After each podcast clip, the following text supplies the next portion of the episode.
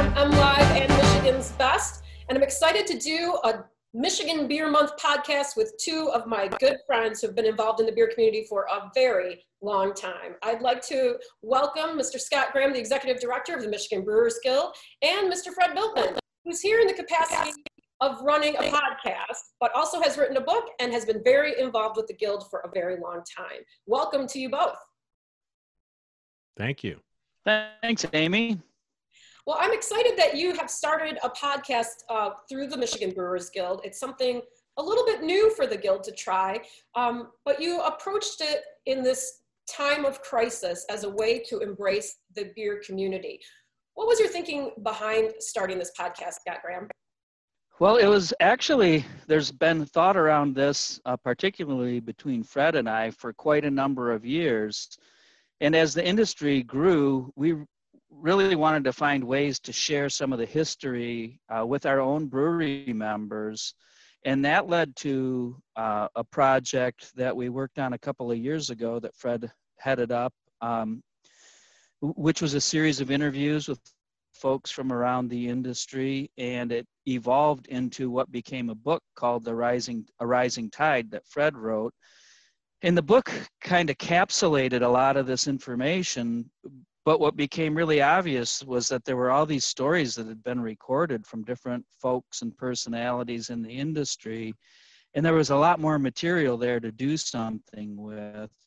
And then fast forward to COVID times, and we decided that this was probably a great time to share these stories in hopes really of promoting the industry, promoting our our member breweries in general and their beer. Um, and so we launched what is now Michigan's Great Beer State podcast. Well, one of the things that I thought was interesting about the podcast is kind of your approach to it, that you're taking um, comments from Fred's book, which again is called A Rising Tide, um, that focuses on the history of Michigan brewing. You're taking comments from when it was written a few years ago, and then you're reaching back out to some of these interviews um, to see what's happening to these places now, right, Fred? Well, uh, that may happen that way. It's a little bit. Uh, there's a slight shift to it in that we are featuring the interviews that we uh, conducted for the book, and so and when we went under that project, you know, I wanted to try to talk to as many perspectives as I could, and our inspiration, as Scott said, was to inform our own membership of our origin story and our purpose and and why we all work so hard uh, to support one another in our community and where that came from. Um, and it's also kind of telling the history of the organization. And so now with the podcast, well, when I went out to record those interviews, I was recording for the idea of writing this this book project. But you know, there's some interviews where you capture a sentence or two from a 40 minute interview for the book. There's so much more story there. And so I recorded both video and audio with the idea of putting as much story into the vault as I could that we may want to draw from later. Um, so we were capturing more than we needed uh, at that time. And then present day, the COVID situation maybe you know re-up the conversation we'd be having about we'd been having about when to use it and how and whether a podcast was viable. It also woke up the need to document our history in this unprecedented time and saying, they, this is a story that years from now we're going to look back at and have some curiosity about how we made it through as a community. And so I felt um, a certain urgency to saying, I want to be talking to people right now. And so we're, we may talk to people that we have sort of the interview from two years ago, but right now the one shift I wanted to address is that we're, we're talking to brewery members, not necessarily the same ones we talked to in a rising tide. So we're sort of loosely alternating between a historic, uh, what we're calling an interview from the archives from 2018, and then an interview from the here and now. And then who that interview is with is sort of up to our own uh, discretion in terms of creating an editorial calendar and trying to find the balance of of breweries, um, big and small, and from all across the state, different types of people, um, so that we have a wide range of perspectives that make up the Michigan brewing community. For those who maybe are a little unfamiliar with the Michigan Brewers Guild, Scott, tell us a little bit of the history. So the Michigan Brewers Guild is now in its 24th year, um, but the, the Guild is a Michigan nonprofit corporation with a, a, very basic mission of promoting and protecting the Michigan beer industry.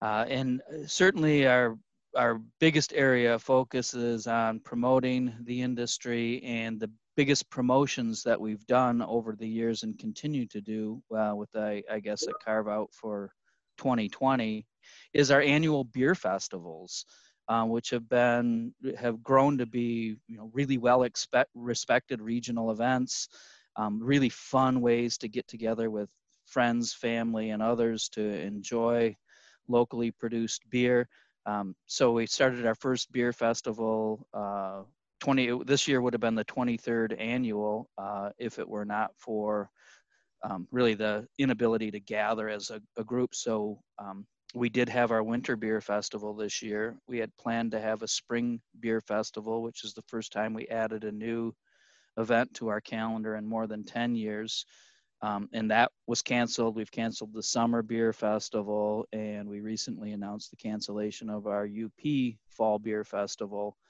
Um, and so that leaves one event on the calendar that has not been canceled. Um, but i'm you know hesitant to promote that it will be happening although we're still a little bit in wait and see mode what does it mean for the guild to have these festivals canceled? I mean this is one of this is what supports the guild. Is, is how is the guild doing scott it means a couple of different things um, our, in our festivals are first and foremost about promoting our member breweries and their beer but they are also very important fundraisers for our operations. It's where most of our income to operate the Brewers Guild comes from.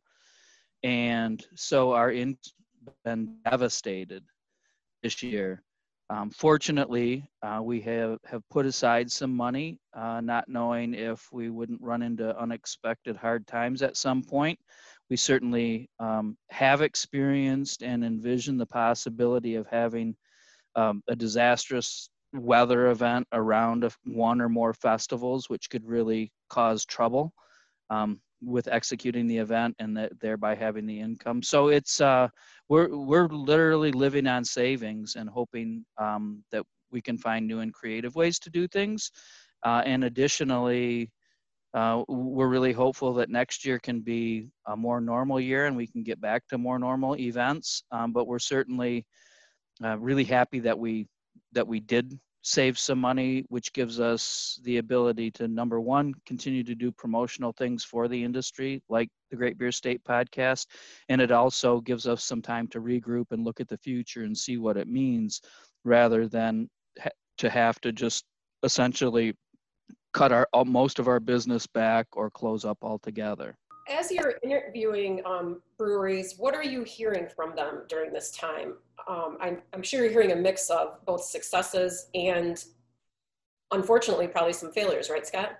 it, it is really interesting that it, we've seen everything from some breweries doing quite well, all things considered, uh, to breweries that are closed and not going to open again, and really everything in between. Uh, it, but I think the bulk of it is pretty extreme hardship. And while most everybody is making a go at reopening and getting going, I, have got I have grave concerns for our members as they deal with some piled up debt, uh, operating at reduced capacity, and what that might that might mean for the future. So we're certainly trying to do things that we can to help, but it's a, a an extremely challenging circumstance. And I, you know, I I feel worse for all of our member breweries and their businesses than I do the, the guild, um, and, and hope that because it's such a creative, resilient group, we see um, a, a, lot of folks persevering and doing well um, as we get get over the challenges of COVID. And it is a challenge, that is for sure. I mean, it's just upended everything everywhere, it seems like. And yeah, my heart goes out to all the breweries who are struggling to, to make it right now. Now, as you're going through these interviews, Fred, what have been some of the stories that have really stuck out to you? Because I know, like, when I used to uh, do a lot, you know, when I do interviews with people now, I love to hear these personal stories or tidbits that you would never have expected from someone that surprise you or delight you about some of these. So what have been some of the ones I've come across in the Michigan Brewers Guild podcast that really, you know, stuck out to you? Well, I think in the archived interviews that have been posted so far, you know, the Jack Archibald story of Traverse Brewing and his relationship with Joe Short uh, at the beginning of Joe's career was pretty special, and I I was around closely in those days and knew both breweries and felt I had a grasp for both stories. And in the interview, there there was a whole another collection of gems of that personal relationship, and really it embodied the camaraderie and, and mutual support that we um, like to reflect on and support. So it, that was really special in terms of talking to somebody who started homebrewing in the 70s uh, in Ohio. So there was a there was a breadth of history there that I didn't grasp prior to it, and then that relationship of support to me was great. I loved John Linardos unpacking the Tom Burns Detroit Mackinac story along with Traffic Jam and Motor City. That was again a story that I felt I knew. That was great. In this yep. week's episode with um, Tina Schuett from Rare Bird Brew Pub, she echoed what all the current interviews have said. You know, um, and the ones that have been interviewed for the podcast are largely stories of adaptation, pivot and adapt and adjust. I think, um, you know, that's different than the kind of calls Scott may be getting from the guild or some of the conversations um, directly because I think, I don't know, the interviews are largely people that are managing all right versus uh, going away. Um, and th- those are just compelling stories right now of of i think it's we're also hearing brewers reflect on how important their community is the people that are coming the people that showed up through the worst of the shutdowns uh, we're hearing them talk about um, who makes up their um, their community in a different way uh, and i think that's powerful I totally agree. I, and I love those stories of creativity, of, of adapting to a, a terrible situation. But I think you're right that this, the beer community is incredibly creative that way and are willing to try anything in a sense to make it, to make it happen. Well, it's, it really goes back to our roots too. You know, we're the industry that um, converted dairy tanks to become brewing tanks and, and didn't have a supply stream for ingredients or equipment. And now we do. So brewers opening now that let's say have opened in the last 10 or 15 years sort of have a different origin story than than the ones who opened 20 30 years ago but this but we still all, all at any age we have that uh, characteristic of being able to make it work and adapt and revise and move forward and move forward even when the odds are stacked against you. So i do think we're seeing another version of that early history show up in in a different time with um, a different size family um, and different age breweries, but it's that same sort of craft brewing spirit, which is great. I th- I think it's also challenging, you know, like our heart goes out to them in a lot of ways because they don't always say it as bluntly as um, some of us in the know may feel it, but they're also describing the hours and hours of work and extra procedures and and redundant uh, necessarily redundant procedures and investment of money that go into making the same or less revenue so like the just the amount of effort involved in surviving has has increased an unknown um, multiple and and I think that's just to be considered in terms of uh, appreciation, at least for me. It's sort of like, you know, the breweries that are there serving us are are working hard to to provide that for us as a community, and I think that's important for everybody to hear. That's one of the reasons I think it's important to share these stories. Yeah, I agree. It's like they're doing twice as much work with you know the same number of people and making half the money, and and yet they are doing it because they love what they do. They love making beer. They love you know serving beer to their guests, and and I know how seriously they take the precautions and things like that. So I think it is very important to state that, Fred. Thank you. Yeah. Um, you guys have about eight or so podcasts in the can so far that people can find at your website, which uh, is my mybrewers.com. Is that right, Scott? You'd think I'd have. Our website is mibeer.com, but you you can find the Great Beer State podcast anywhere you get your podcasts.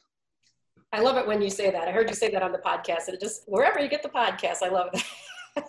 yeah so that includes like apple podcasts spotify stitcher tunein player fm all those uh we're you know it's a syndicated system so that uh whatever works for you and and wherever you're typically a lot of people are listening from their phone wherever they'd like to subscribe it should be if it's not uh send us a note and uh we'll get it there I like that. What can we look forward to in the future on the podcast? What do you guys have plans for in the next couple weeks? Well, uh, similar story of alternating between the archives and the here and now. We've got uh, Renee and Matt Greff uh, coming up next week. That's an interview that um, we recorded in 2018, and so some things have changed with them. They've been, um, you know, in, involved in a transition with the breweries and and uh, operating in India and coming back during COVID. So there's we won't have all their fresh uh, stories, but it's a really great conversation as they were formative in the industry and in the and then the guild. Renee being an inaugural board member, uh, so that'll be good. And you know what you said earlier, I definitely have the urge to circle back and talk to um, some of the people that were in these initial interviews. But there's one of the great things is our industry is so diverse with people and breweries that uh, I'm resisting that urge to check back in because we want to talk to more people, kind of as a priority. Um, this original Rising Tide project continued to grow because, you know, Scott and I talked the importance of talking to people that were involved in the early days, and so quickly the list was in the 30s and could have been the 60s. As a matter of just getting it done, we interviewed about 35 people. Um, and it was just amazing to realize that that's not even everybody we should talk to. So uh, that's also my side note is you're going to, we're, really working hard to keep it balanced, uh, which is a subjective thing, but we're going to try to talk to as many um, different people as we can. And who knows, at some point we might circle back or have a tag to an episode with with a present conversation. But um, another thing to note is that we're committed to making this a weekly um, podcast, and it's going up on YouTube as well, which is part of the distribution. Um, so some of those are Zoom calls uh, in the here and now. Some of them are captured video from the original interview, but they are going up weekly. So we're going to get to a lot of people that way. You certainly have a lot to pick from with over 300 breweries across the state that are members of the guild. You could do this for years and years, guys. That's the idea. I love it. Well, we want to uh, remind people that you can, of course, uh, get more information about the podcast. And Scott, where should they go for for that and for information about the guild in general?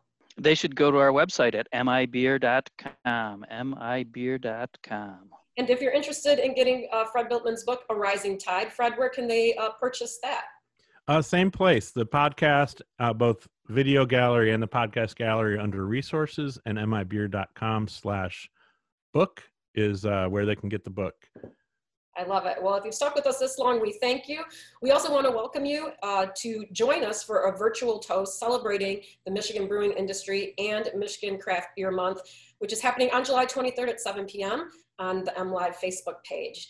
I'll be there. Scott will be there. Maybe even Fred will join us. Hopefully, it should be a fun time celebrating all things Michigan beer. Fred Bueltmann, Scott Graham from the Michigan Brewers Guild, thank you so much for joining me today. Cheers. Thanks, Amy. All right, if you want to get more information, you want to head to mlive.com.